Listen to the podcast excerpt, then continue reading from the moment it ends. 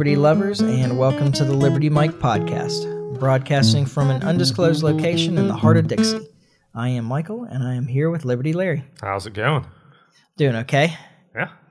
So, you're still not taking any medicine? No, no, no. You're still coughing? Still coughing. Still not taking any medicine. This is just the way I live my life now. I, I maintain that it's TB.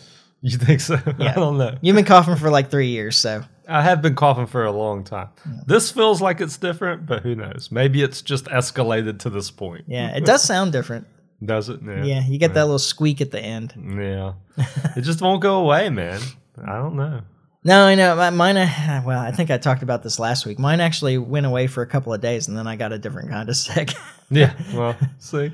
Um, Did I give you TB? yeah, it might be, it might be it. Dying of consumption now. Oh, Um, I super my, spreader, man. my cough is essentially gone though again, Well, good. but uh, I'm still all stuffy. Uh, I, I have been thinking though, because uh, like I haven't done my allergy shots in, in like two months. Oh, really? I, Yeah. for, I didn't realize you would quit taking those. Well, I have quit taking them because they don't want you to take them if you are or have been recently sick. Ah. So so you've been recently sick for a while now. Yeah, exactly. Like I had two weeks roughly that I couldn't do it because because I actually had COVID. yeah. Um, and then I was still coughing for so long after that that I didn't want to add to it. So I, I'm actually I'm, I'm starting to think that maybe like some of it's just maybe those shots are doing me more good than I thought. That's what I'm starting to think. well, hopefully. That that was the idea, right? Yeah. when you Yeah. started taking them. Yeah, the point was that I would have less severe allergy issues. Um, I continued to have allergy issues, so I just assumed that the shots weren't really doing their job. But Maybe not. yeah, this could be it. Well, This could be go. proof, proof of concept. Yep. Um, oh well. So, where do you want to begin? I don't know where you want to start. Well, hmm, good question. Um, let's start with the Abe thing. Okay. So, uh, the former Japanese Prime Minister Shinzo Abe uh, was assassinated, I guess, last week. Yeah, that was last It week. It was right? last week. Yeah. Yeah. Yeah. Late last week. Yeah. Um, and uh, so, I mean, this is it. It's the whole situation is kind of bizarre. Like this guy um, walked past his security and shot him, shot at him twice with a homemade shotgun, essentially. Yeah. Um, So they don't guns are banned there, right? They don't have do they not have guns in Japan? Like I'm not like they certainly have very strict gun control. I'm sure that there are some. I mean, he Ways wouldn't have that you made can- a gun if he could have just. oh no no no! He, like, uh, yeah, he didn't have a license or anything. That's Okay. for sure. Yeah. Um, I imagine there is some kind of licensing system, but I bet it's like severely restricted to like security and things like that. probably okay. But I, I don't know for sure. I didn't actually look up gun laws in Uh, Japan. I was just curious. I um, thought about it. it is not commonplace. Yeah. Um, they prefer swords. Yeah. Right. Uh, and this would have been a much cooler story if he had used one. It probably would. Um, but uh, it was seized on in the U.S. Um, pretty quickly as a case for gun control. And I guess I don't understand why. Because it seems like this what is a clear. law did they think they could make that could have stopped something like this? Yeah. Um, now, of course, Biden says, uh, well, you know, this is their first um, firearm murder this year, and we've had 300 or something like that. Um, and that's supposed to be telling in some way of how gun control works in Japan, I suppose. But mm, this is not comparing apples to apples. Like, you have to. It seems to me that culture must be taken into account. yeah. And that is a very different culture. Oh, without question. um, that that weighs things in different ways. And um, have you ever seen? oh, Actually, I know you saw a little bit of it because you you watched some of it with me. Uh, the uh, anime Sword Art Online. oh yeah, yeah. Okay, so at the beginning of the second season of that, um, there's a story about uh, this girl who is in a virtual reality um, RPG, and she's there. It's like uh, you know gunfights and stuff. Yeah. Um, and she's there because she's trying to get over, or at least partly, she's there because she's trying to get over a trauma um, of she was in a, a postal office when she was younger. Like I, I think she was supposed to have been like 11 or something like that. Um, and when this guy came in to rob the the postal office and he had a gun and he was threatening people with a gun and um, he lost control of the gun and it hit the floor and she picked it up and he attacked her and she shot him Oh wow. and Yeah. and killed him. Yeah.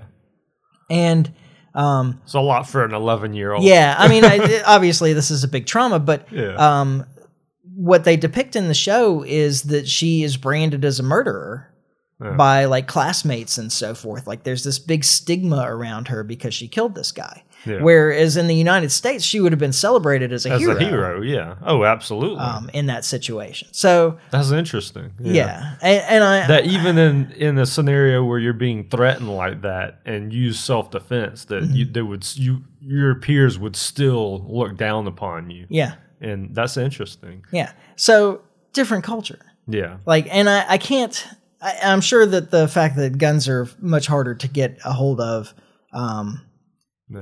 you know has an impact but uh, the murder rates in japan are far lower than they are in the us anyway yeah. um, and you have real strict gun control in england and their murder rates are essentially the same as ours Yeah, yeah. like It's, but this seems to be representative of a cultural difference not a difference in in law and and as as different as that culture is, like just from the story you just told, like Mm-hmm. it it seems so much different and foreign to me. I don't necessarily hate it. Like I mean, because I guess the defense the the other side would be as far as with the little girl is Mm-hmm. she should have just held him and not killed him. Like that would be what you would. I mean, that would. I mean, is that's the flip side to that, right? I mean, I can't imagine what the flip side would be. Like, she got a hold of the gun. He's trying to take it from her. Yeah, you you kill the guy, but still, the, to, Like to what? have- What? to She's be a that hardcore- eleven-year-old on a you know Well, yeah. facing no, an adult I, I- while I agree, I, I'm I'm just saying it, it's it's interesting to me that the culture would be that much different, and look, Mm-hmm. take death that ser- to that extreme. Yeah. you know, to, to to clearly somebody was in a life or death situation Mm-hmm. and defended themselves, and to still not to embrace it in that way is just odd. yeah, Um, but it's like I say, it, it's not. Like I say, I don't. I don't necessarily agree with it, but I don't hate it either. yeah.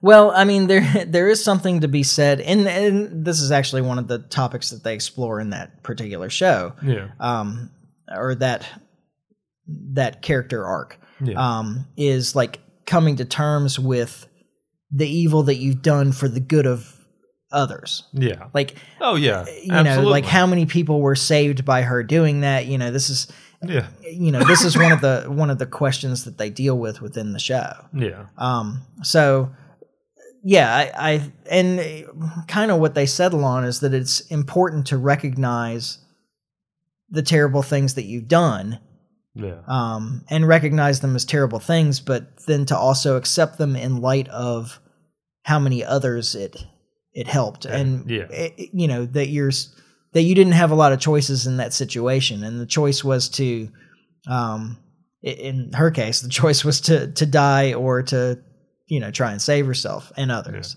yeah. Um, and anyway, uh, not to- it's just not to try and fascinating. But the but the the yeah, but the other cultures deal is pretty interesting. Like Mm-hmm. there's there's and there's definitely something to that as far as when you're looking at these type of statistics. You've got to. I mean, you just can't take. Oh, they don't have guns there. This is the difference. And Yeah. when it's it's really not. Yeah, and I, as I understand it, um, the part of it may also be that the Japanese um, judicial system is brutal. Yeah. Um, and I, I don't know if they have an assumption of innocence like we do here or anything like that, but I know their conviction rate is sky high Is compared to the. Western world. Right. Yeah. Yeah. Um, so when you when know, you when you use self defense, like it's got to seriously, Yeah, and- like beyond any doubt.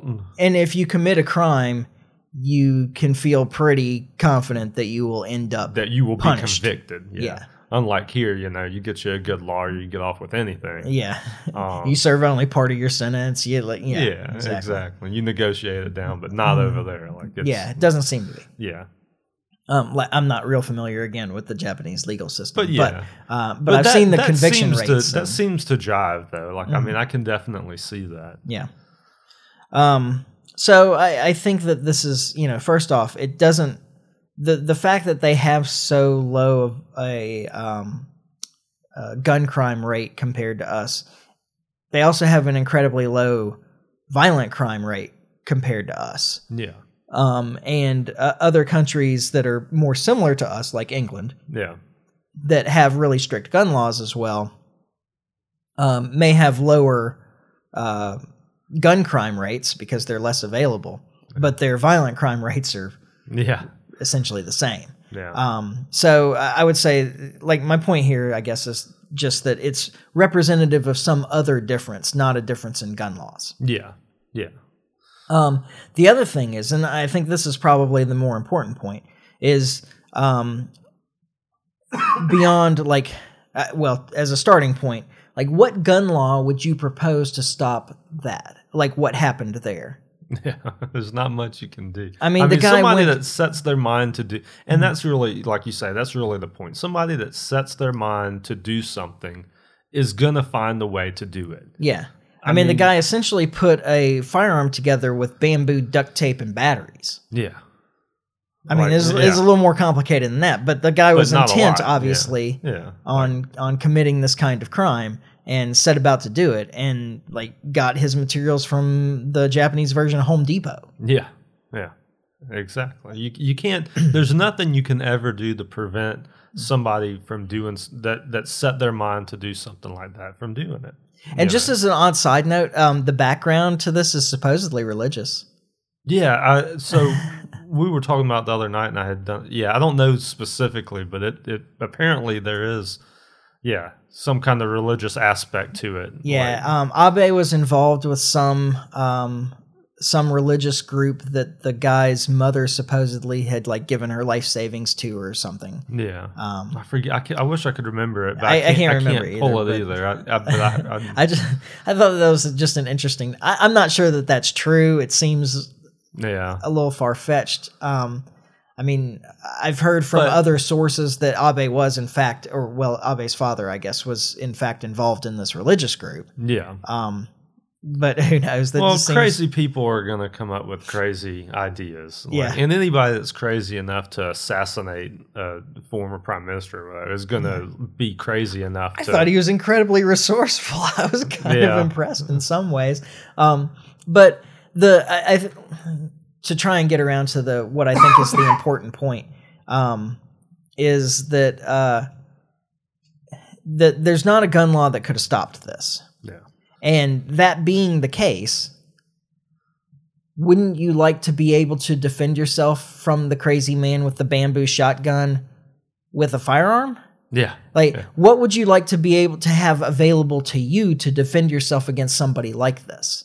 And Exactly. because that's really what the question of firearms ownership is. That's that's what the the right to bear arms is about. It's about self defense. Yeah. Um, and so the question is when the you know when the crazy man comes for you, What do you want to have in your pocket? yeah. You know. Yeah. Um, and that's all I really have to say about that. Yeah. Uh, that was like like a It's long just way it- to get yeah, to that but point, it, I guess. it but- does kind of bother me that the gun control people have grabbed the, of this of, of all things this one because this Mm-hmm. seems like it's just such a clear cut. Like this is the reason we need to have these freedoms, not having them restricted. Yeah, it, it's a case against gun control, not for gun control. Yeah, exactly. Um, which, yeah, I agree. It, it makes it an odd case to grab onto, but it's just you know it's another way of sensationalizing some kind of terrible event. yeah. Um, and uh, and speaking of, uh, this is just like a little short story, but I thought it was kind of interesting. Um, you remember? I think it was less than a year ago. No, no. I'm I, I, now that I'm thinking about it, it almost had to have been while Trump was still in office, but I, I, don't recall exactly when this happened. But the, the border patrol agents and the uh, whipping incident where they were Ah. whipping the Haitian immigrants as Yeah, they I remember when that went on. I can't remember, Yeah. but I remember that it was a big deal. Yeah, Yeah, and we talked about it at the time and said that it was like severely overblown and like the claims that were being made didn't seem to be true. yeah, Um, well, the they have concluded their investigation on this. And of course, always take it with a grain of salt because it's the government investigating itself. But um, they they were cleared of all criminal charges. Yeah. Um, the these border patrol agents, some of whom have been on administrative duties only for this, This entire time, time. yeah. yeah. Um, and so they were uh, all criminal charges were dropped. They uh, they don't even carry whips. Um, you know, there's just like a whole bunch of stuff around it. It's like obvious that um, that what was claimed that they did wasn't done. Just didn't happen yet. Now, so were they exonerated? No. oh, really? No, they were not exonerated. Um, so they couldn't uh, convict them of any criminal charges, so they brought up administrative charges instead. Um, and so the these are the administrative charges are things like um, unprofessional conduct and um, dangerous behavior and and so forth. And like some of the stuff just seems really absurd to me. Like the the you know s- some of the incidents cited for the unprofessional conduct is that the you know the border patrol agents were telling these Haitian immigrants go back to Haiti. Now, of course, what we did with the Haitian immigrants, what the U.S. government did to these Haitian immigrants mostly, Yeah. is send them back to Haiti. So, so, maybe maybe they weren't telling them to go back. Maybe they were telling them we're going to take you back. Yeah, Maybe it, be- was I just mean- misunderstood. This is this is border patrol too. Like this is literally their job. yeah. Right. Yeah. know? Um, but uh, I thought that that one was odd because it seems to me that what they're saying is that it's okay to do it, you just can't say You it. can't say it. You're right. right? Um, and then uh, like the dangerous behavior thing, like one of the incidents cited was, uh, you know, um, let's see, I don't remember. It's like acting in a using your horse in a dangerous way around a minor or something like that. And the Yeah. and the specific incident is that the um, border patrol agent maneuvered the horse in such a way that it bumped this little girl and she like fell back into the river. And that's dangerous behavior on the part of the border patrol agent. But then I thought, well, what about her dad who pushed her in the river on the other side? yeah. Right. In the first place, are we putting charges against them? Yeah. Like, I mean, talking about acting dangerously with a minor, you know. yeah. Anyway, um, so, but I, I think the moral of that story is that even if you work for the government, You're not safe. yeah, if you're low on the totem pole at least, Yeah. um, that uh, even if they can't get you with one type of charge, they'll just bring some other type of charge. Yeah. Yeah. Exactly. Like they're going to ruin these guys' lives one way or another. Yeah, yeah. For doing nothing but their job. Yeah. Like I mean, you can like it or not, but that is what they're being paid to do. Yeah. You know, I mean, they're they're border patrol agents. They patrol the border. Their job is to find people crossing it illegally and and bring them in. Yeah. Like I mean, that's that is the job. Yeah. There's no sense in having a border patrol if their job isn't to patrol the border and to yeah. Stop Exactly. illegal crossing. That's That's yeah. That that is the job. yeah. So, um, and I don't approve of it particularly. I mean, like Yeah. I'm I'm an open borders guy. Now, I would I would kind of like to know who's coming in and out. Um, but you know, I, I'm I'm against uh, the immigration system as it is because it's another centrally planned system. And truth is that absent the welfare state, at least yeah. in in a free market system, um, everybody that crosses the border is an economic benefit to the rest of us. Yeah. Well, in in a truly free market, if we lived in a truly libertarian society, that would be the case. Yeah. Problem is, is that's just not the No, world we it- live in. it's not. So, You're right. um, you know, just is what it is. But yeah, it's- I mean, I well, would- I would we- we, like we to- can have the immigration debate some other time. To me, um, like the the government is screwing this up uh, by their other programs, so we have to give government control over this. Is uh, kind of like throwing the baby out with the bathwater. Like you've got a problem of government, and you're answering it by giving government more power over another aspect of that that is not even directly related. yeah. Um, so, uh, besides, who's to say that um, allowing uh, open immigration wouldn't um, bring a quicker end to the welfare state as people? you just want it to collapse. Well, no, I mean that maybe uh, American citizens. yeah. Would would be more against it. Well, yeah, Yeah, if if that was the way it worked, but it's just not. Like because the people who are for the system as it is, Mm-hmm. are for it because they want to help people. Well, because they're not really seeing. I, I don't think that they're really seeing the the potential costs of it. And Yeah. if we had an open border system and we were paying for everything, they would.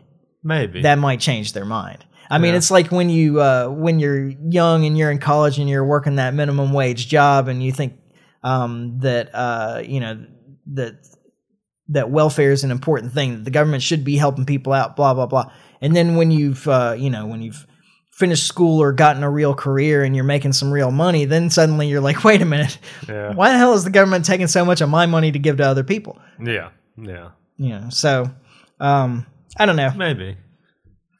There's no way to know either way until we give it a shot. So we do it. Yeah. Um, so then uh, the all right. So the last thing I wanted to talk about is um, the so Harper's magazine um, recently ran a cover uh, that said the American century is over. What's next? yeah. I thought this was kind of interesting. Um, Yeah, I was gonna say when you when you read me that, I was like, yeah, I got some things to say about that. Yeah. Definitely. so I was thinking about. I saw a, uh, or not saw. I listened to an interview on the Tom Woods show um, with Jason Rink, who's a, a documentary filmmaker.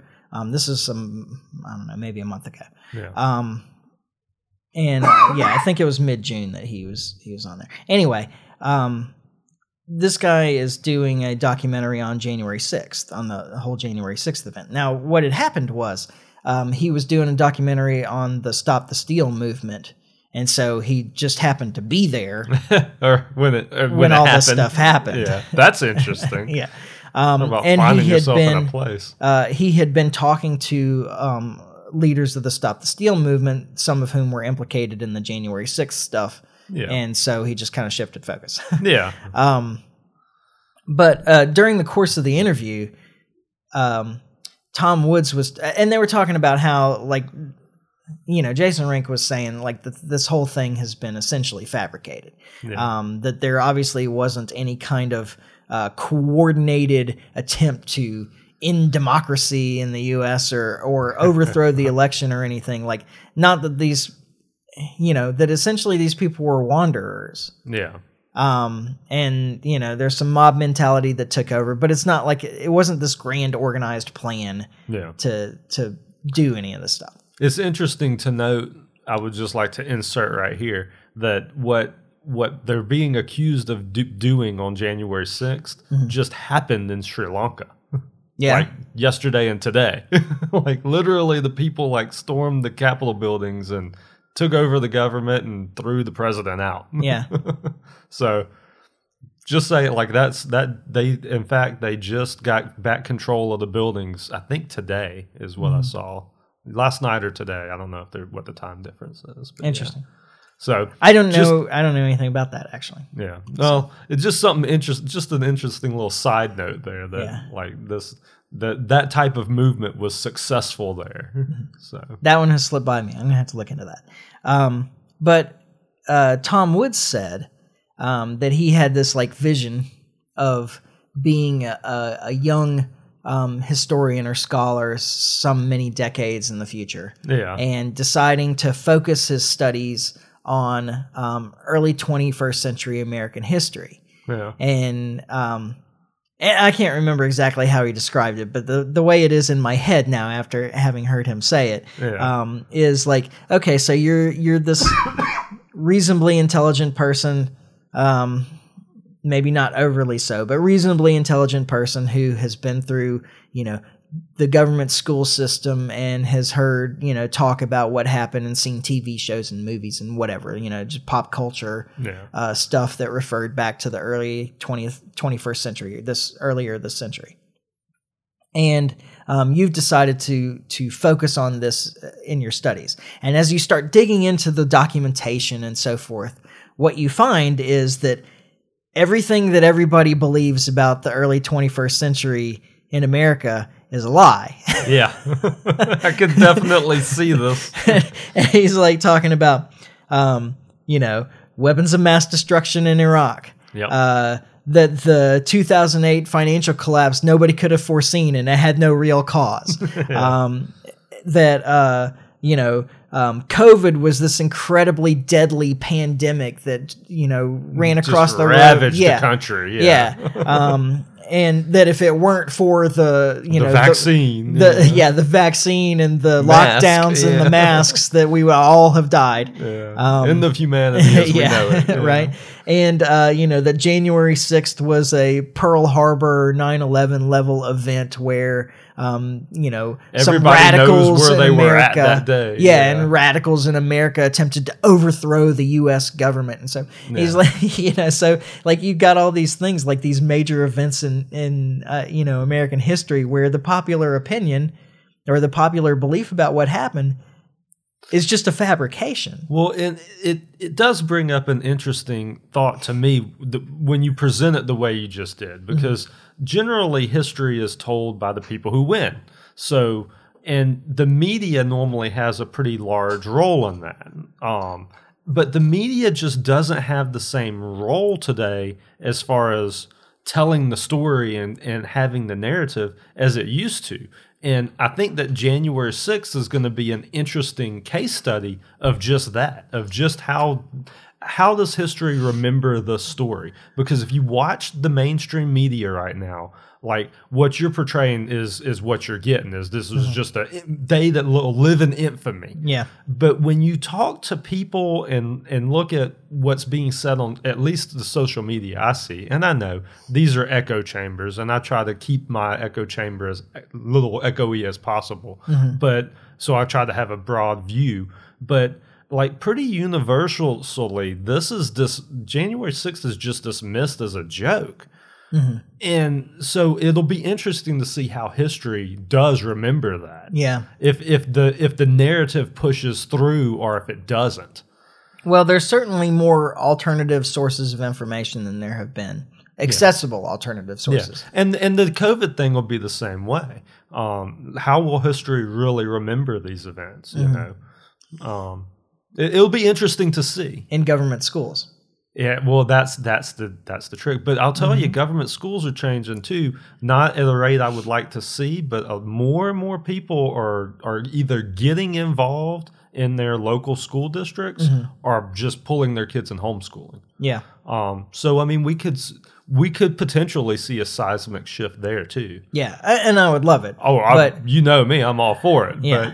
I mean, you can't bank on that. though. Yeah. Like I mean, the the history would be against you on that, but you know, anything's possible.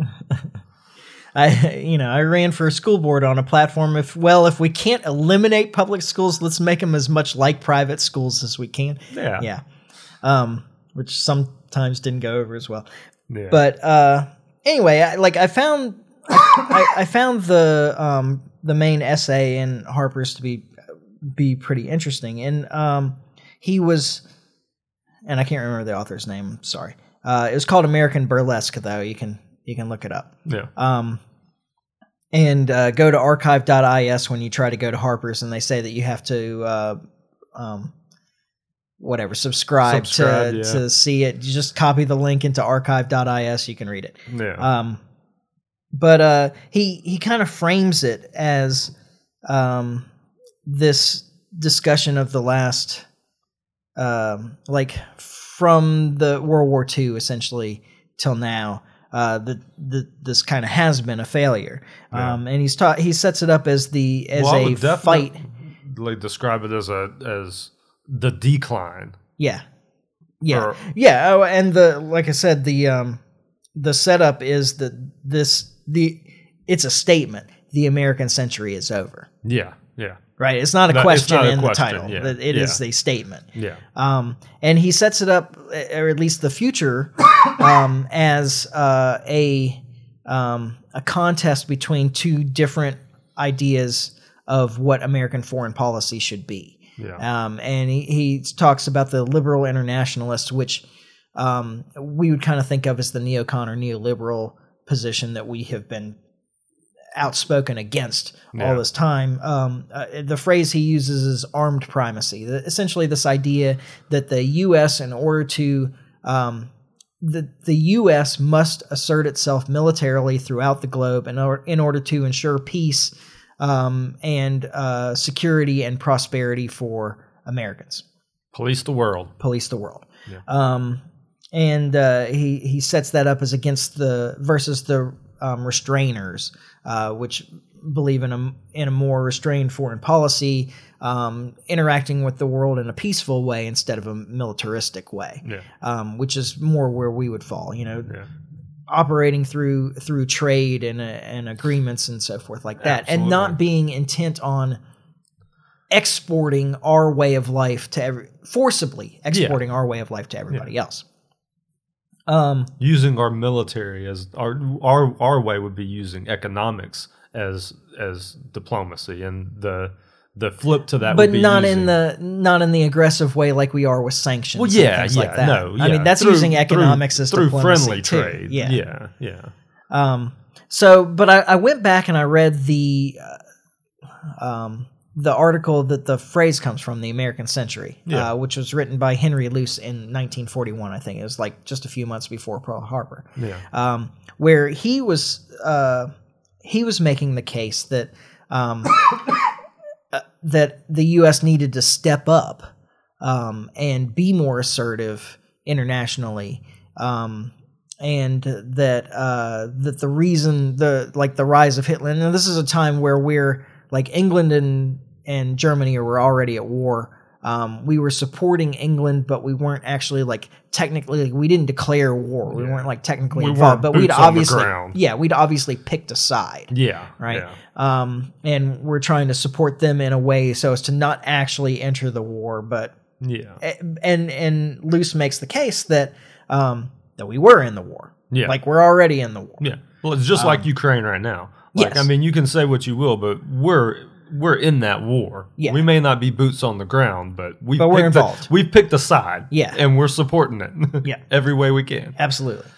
And um, he's saying that uh, that the the reason that the I guess is the U.S.'s unwillingness to assert itself throughout the world created the space for the rise of Hitler and Nazi Germany Yeah. and Imperial Japan to try and expand. Yeah. Um, and so that what we needed to to do, uh, and I'll quote him here. He says, "To accept wholeheartedly our duty and our opportunity as the most powerful and vital nation in the world, and in consequence to exert upon the world the full impact of our influence, for such purposes as we see fit, and by such means as we see fit." Yeah. um, which is now he follows this up pretty quickly, saying that he, you know, he's not advocating that that we become the police of the world, um, but that But we, it sounds an awful lot like that. yeah, I mean, but he's talking about just using our influence, like as, asserting our influence to um, for the good of the U.S. Yeah. essentially throughout the world. Yeah. But he does have that line at the end. Um, for such purposes as we see fit, and by such means as we see fit. Yeah. And like he's certainly not uh, advocating the you know the liberal international order that is you know quoted so much there. He's talking about our way or the highway essentially, like Yeah. that we do what we need to do to um, to create a prosperous America, yeah. and however we define that as Yeah. well. Yeah. Right. Um, now he explores like how we would define it and so forth. It's a 13 page article. I mean, it's so it's pretty detailed. yeah. Um, but uh, what he's actually advocating there, um, like the shift, I guess, in the way of thinking about our role, um, the U.S.'s role, is that he's talking about um, the U.S. considering more than its territory that it needs to defend. That the defense of the U.S. expands beyond the territory of the U.S. The defense of the U.S. means um, asserting ourselves however we need to around the world to secure what we call now American interests Yeah. around the world. Yeah. The empire. Yeah. Um, it certainly set set the U.S. on that path. I mean, this obviously was influential um, on some people. Now, of course, it didn't. It, it may not have directly influenced entrance into World War II because, like I said, Pearl Harbor happened a couple months later. Yeah. and, And, we were know, going so- in after that Yeah. one way. Or, Um, but uh, like one of the things that like I, so I wrote down this quote out of it, um, which I thought was really interesting. He's because he's talking about how he's talking about how we've been deceived by our uh, by our leaders. yeah. Um, into being isolationist or whatever. Like now his position on what they're what they want and what he wants is different is like the opposite of what yours and mine would be. Although I wouldn't call us isolationists either, but Yeah. um you know, in terms of venturism ar- around the world. yeah. Uh, I mean, like on- he's he's on the opposite side of Quincy Adams uh, with the whole "we don't go around the world in search of monsters to destroy." Like he's yeah. He's he's after the monsters. yeah, yeah. Gotta, But gotta squash them. He says, um, "If our leaders have deceived us, it is mainly because we ourselves have insisted on being deceived. Their deceitfulness has resulted from our own moral and intellectual confusion." In this confusion, our educators and churchmen and scientists are deeply implicated.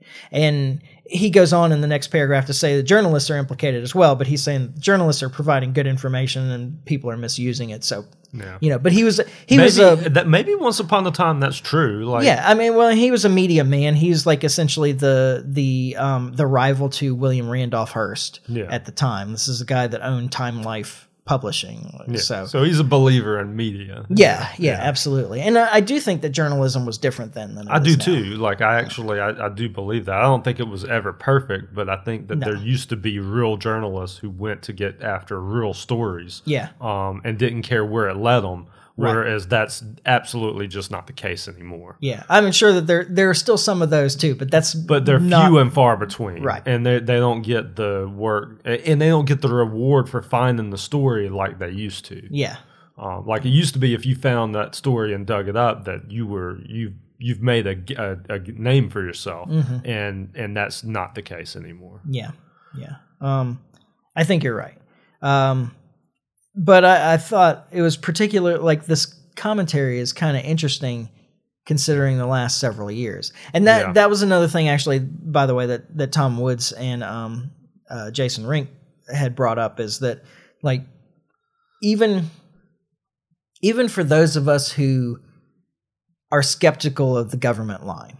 Who who already believe that governments lie, Yeah, yeah. All right. like the, the governments you- are just gonna lie to you. Yeah, Um, even for those that are, those of us that are already skeptical, you almost have to be amazed at the brazenness of the lies over the last few years. Yeah. That they can be standing next to a screen showing a video that contradicts exactly what they're saying, and, And they it- keep saying with a straight face. Yeah. you repeat the lie Yeah. over and over again, um, and I'm just amazed how often it works. yeah. Like, Well, there's always going to be, uh, yeah. There's always going to be the people that just kind of get in line. yeah, yeah, like but um it, it has been surprising to me how few people are willing to say you know when somebody's standing there holding up five fingers and telling them it's three yeah. how many people are unwilling to say no that i i can count. That's five. Yeah, exactly. um so uh but he what luce is saying is that like we're we're asking for it. Like this Yeah. is what we want. It, it's kind of like my thing that i keep saying about um you know presidents acquiring more and more power. And i i said that i think that deep down people want a king Yeah, yeah. They want well, yeah, they want that one leader to look for. Mm-hmm. And so i think luce is saying here that people are looking for that lie that comforts them even if they know it's a lie yeah, yeah. they want a that lot lie of times, ex- and there was a like I said, particularly during COVID, there was a lot of that. People just wanted that, you know, safe information or whatever. Mm-hmm. yeah the thing that would make them feel safe exactly. Yeah. exactly. Um, and then you have Fauci and other Who were more than happy to give them. yeah, who are oblig- who That- you know are implicated in these lies that we listen to, are educators. Yeah. Who like he? I don't know. I just thought I thought that A lot of paragraph was really yeah. really interesting, um, and uh, and something to just kind of bear in mind um, as we go through this. Now, like he he even was talking about like actually both in both articles they were talking about American prestige and um so Luce was saying you know that the U.S. had lost some prestige in recent years before uh, World War II yeah, um and he was saying that the U.S. had lost some prestige by not being an international player yeah, um, when they could have been. Yeah. And uh, and of course the the writer, the Harper's writer, um, was talking about the U.S. losing prestige for following the advice of Luce and ending up embroiled in these situations like um, Afghanistan and Iraq and Libya and all of these Yeah. situations and our own financial Well, crash and Vietnam before that. Yeah. Like, I mean, all of these things, you know, I mean, they, none of them helped. and and so he's he's saying that like now if you're looking back at this and and you're being honest with yourself Yeah. that that the attempt to create the American century through mil- through military force Yeah. um like who what benefit has it really brought us Yeah. um and as particularly when you look at it now and I, I talk about like you know um at the beginning of this Yeah. you know when Luce is writing Yeah. you had one income earner generally in a family Yeah. that supported the whole family Yeah. Um, on a single job. Yeah. Yeah. You know, even if it was blue collar work. Yeah. Um, Still able to buy a house, yeah, take a vacation. uh, support kids, wife. yeah. Um, Yeah. yeah. buy a house, take some time. Yeah. Like- and you actually get to raise your own kids. Yeah. Like, they're not raised by the, the daycare up the street or Yeah. something like that or Right. the government school, you know, the government. I mean, they, they may go to the government Yeah. school, but it's, There's it's public a school far, too, but- it's a far cry though from what we have now as far Yeah. as raising the kids is concerned.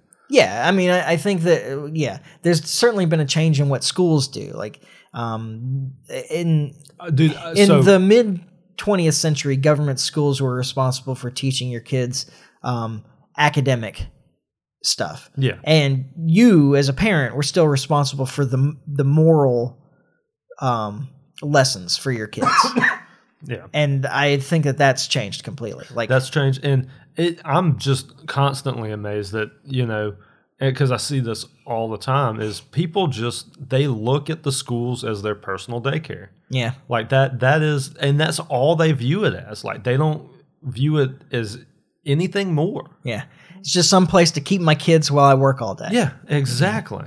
So um yeah that's a that's certainly a shift that that I, I don't think has been positive for the the moral or frankly intellectual character of this nation which is you know an, an, another thing that he mentions in that paragraph is that the moral and intellectual confusion yeah, um, that we've created for ourselves yeah, um, and uh, y- yeah, so in Harper's, they're asking the question like, okay, if we look back at what what the U.S. did to try and create the American century, um, like it's just a swath of destruction. yeah, yeah, And he, he you know, he's using statistics from um, like the uh, the Brown University's cost of war um, and so forth. You know, talking about how uh, the U.S. has since 1990 or something like that has had a hundred and something foreign interventions like that has Yeah. involved itself in in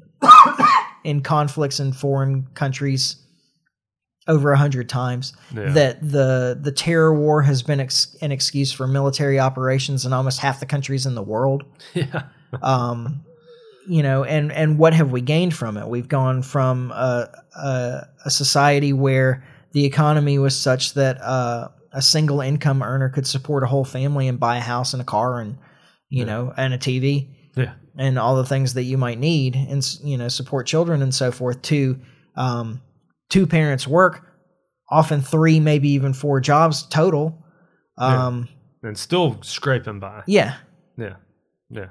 So that's been the legacy because of And the to cost of trying to maintain an empire. the decay of society. I mean, you Mm-hmm. can't say that our society is is better and stronger now than it was then. Like I think there's I think that's a hard argument to to make. Mm-hmm. Um, I mean, it's just and the mass shootings to me that that falls right in there in line with it too. Yeah. With just the decay of society. Yeah, You know. hedonism.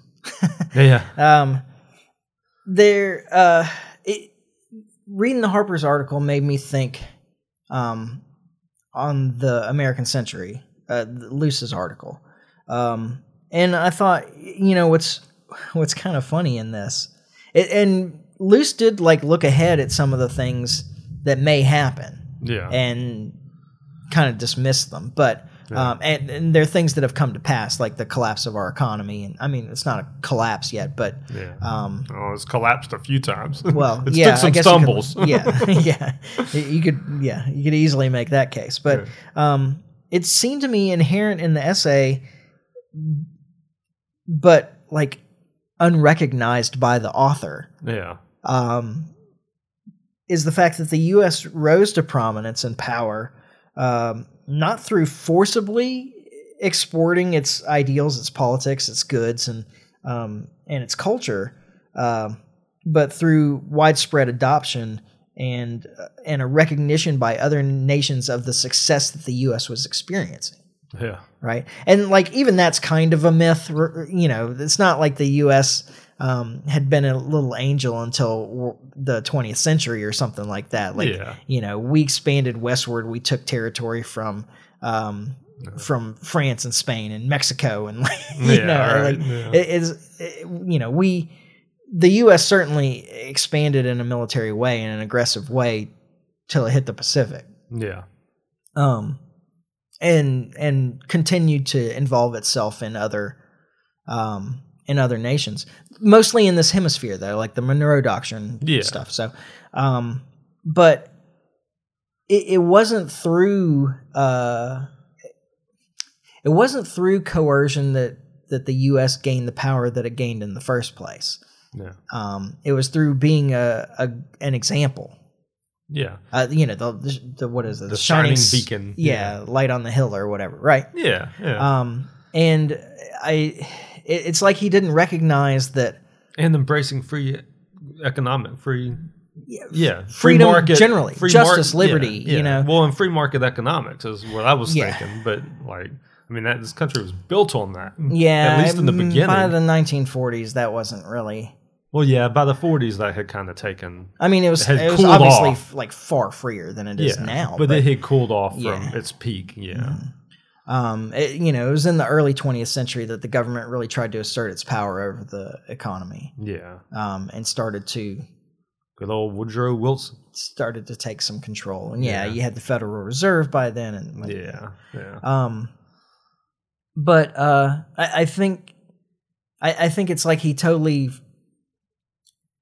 It's that um that paradox that we talk about all the time that like we're gonna make you a free nation yeah at the point of the gun if we have to. yeah right. Well, I mean that just doesn't even make any sense, and and that seems to be what he's missing as well. What Luce is missing as well when he was advocating for America being coercive um, to ensure its its own prosperity and security and the security of you know. I mean, like there's a part of it that is you know that he's concerned about he, he's talking about you know like a pax americana. He's talking about the us using its power to impose peace on the rest of the world. Yeah. That it might create this peaceful coexistence because there's this single world power that yeah that the- controls everything. Yeah and and in a benevolent way. Yeah. Um But I mean that that just on its face, like the government cannot be benevolent.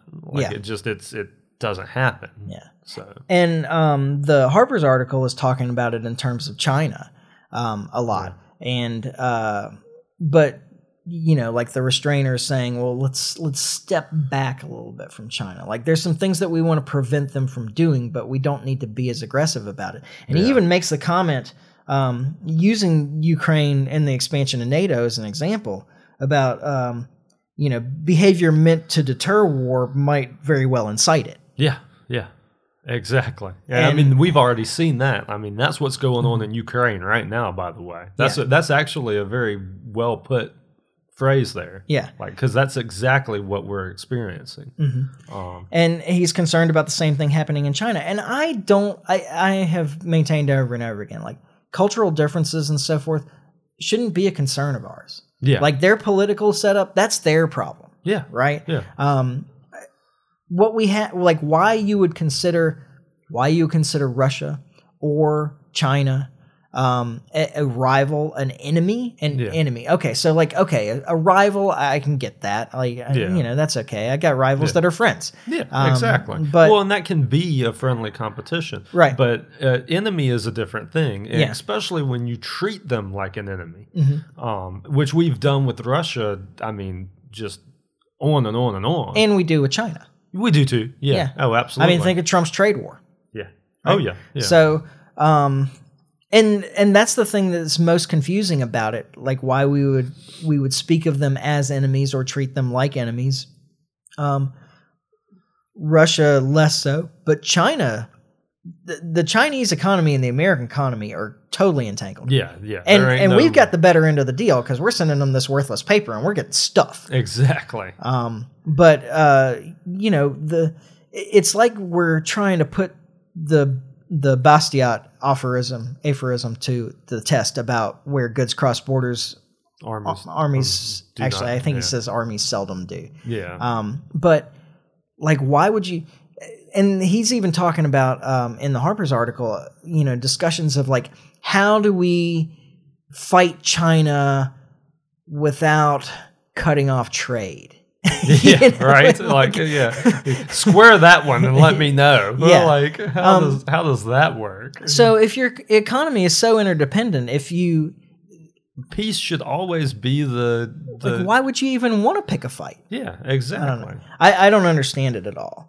Um, Well, it's, because some people's economies are more important than others. That's Well, really what it comes down to. I think what it comes down to more than that is is you've got a military industrial complex Mm-hmm. that that wants that needs to sell these goods. That's Uh, what I'm saying. Yeah, Their yeah, economies are more important than yours and mine. yeah, yeah. Okay, yeah, absolutely. I mean, because that's what it is. Like Yeah. that's the reason. Because none of it makes logical sense. Yeah, let's privatize these public funds, send them to the the big, um, military industry- Contractors, yeah. contractors. Yeah, yeah. um, and uh, you know, to hell with the average American who now, um, you know, has a twenty percent increase in their monthly costs for regular goods and services. Yeah, yeah.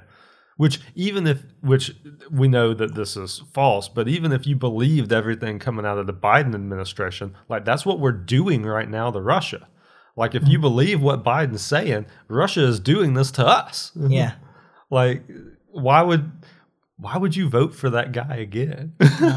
well, they're they're trying to push him out. I don't think that'll be a concern really. I don't think it'll be a concern. I, I don't think Biden. I, I don't think that the Democrat Party will let Biden run in 2024. Wow. That's that's probably a conversation for another podcast. But Well, I've yeah, got it is. some I don't want to get into that right now. I've We're got some already an hour in, that, so yeah. yeah. Um, but anyway, um, I don't know. All this it's definitely it's an interesting conversation to have, and I, I, I kind of we so we the the country is definitely not heading in a positive direction. Mm-hmm. Um, and and in, you can talk to anybody. That's that's just I, you don't talk to very many people who think we are, but but the course can still be changed. Yeah. And that's where I like to try to find the optimistic. Like we can still fix these problems. Um, it's just, but we can't keep doing what we're doing and expect things to get better. Yeah. What we have to do is we have to accept that American domination no longer exists. Yeah. And that probably the domination of any single country isn't really possible anymore. Yeah. I mean, barring some really severe war. Yeah. Um, and just be content with uh, with our power and influence as it is. Like, Yeah. you know, and try to avoid conflict. yeah. and and be content you know go back to the was it washington um you know idea of avoiding allies av- avoid entangling alliances and Yeah. just trade trade trade trade with everybody Yeah. and not try to use our military to force our way of life on the rest of the world because it, it creates resentment Yeah. um, Well- not everybody wants to live like we do We've got to elect leaders who are willing to do that, though. I mean, Biden's in Israel like today, like proclaiming how we're never going to let um, Iran get nuclear weapons. Like that was that was the big proclamation today. Well, or I- rea- rea- reaffirming that yeah proclamation. well i've got good news for him then Yeah. they're not even after him. yeah, Iran hasn't tried to Yeah. create nuclear weapons, yeah, um, and that they have a, a religious um, prohibition against them. Yeah. So, and it, it is a theocracy. Yeah. But it, it's yeah, like I said, we're never gonna we're never gonna get where we need to go with leaders like that that that are that are playing these type games. Yeah. Um, and I, like I said, I don't.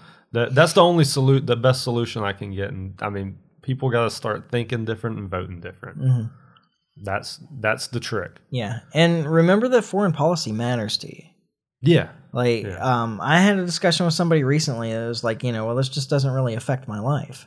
Affects it more It's than like, you think. yeah, absolutely it does. Yeah. And you've got kids, like Yeah. this absolutely affects their lives too, because the collapse of the US currency, of the US dollar, Yeah. you can put it squarely on the back of the, the military adventurism of the last Oh, absolutely. 75 years, Yeah. uh, and particularly since the terror war began. Yeah. Um, Well, and and these even, things are all interconnected. The militarization of the police, the surveillance state, like all of these things are connected to our, um, adventurism. yeah, uh, Yeah. our our attempt to assert ourselves militarily throughout the world. Um, the armed primacy Yeah. idea. yeah. No, that's true. so, um, and you want you want a freer, more prosperous, uh, just better lives for yourself and your family and your you know your progeny. Yeah. um, this is like the most important thing that we can do is like end this this idea that we need to militarily assert ourselves all over the world. Yeah. This is the most expensive in in um, both an economic and a moral way. Yeah. Uh, the most expensive thing that the United States is doing. Absolutely. And so, um, does that seem like a good place to end? I think it may be. All right. Well, uh, we um, we didn't miss a week. Yeah. nice. We're, something. we're here, um, and we plan to do it again next week. Yep. Um, in the meantime, um, you can follow us on Facebook. Uh, you can subscribe on iTunes, you, iTunes, YouTube, and or Podbean. Um, like and share uh, the podcasts, the memes, the whatever. Yeah. Um, tell your friends, Absolutely. and uh, and there one eight three three stop war that's still in Oh, place. yeah. So if you haven't made that call, make that call. Yep. Um, I guess that's it. So uh, we plan to be back next week uh, when we finally get this right. And in the meantime, try to stay free. Life short, live free. Ciao. Later.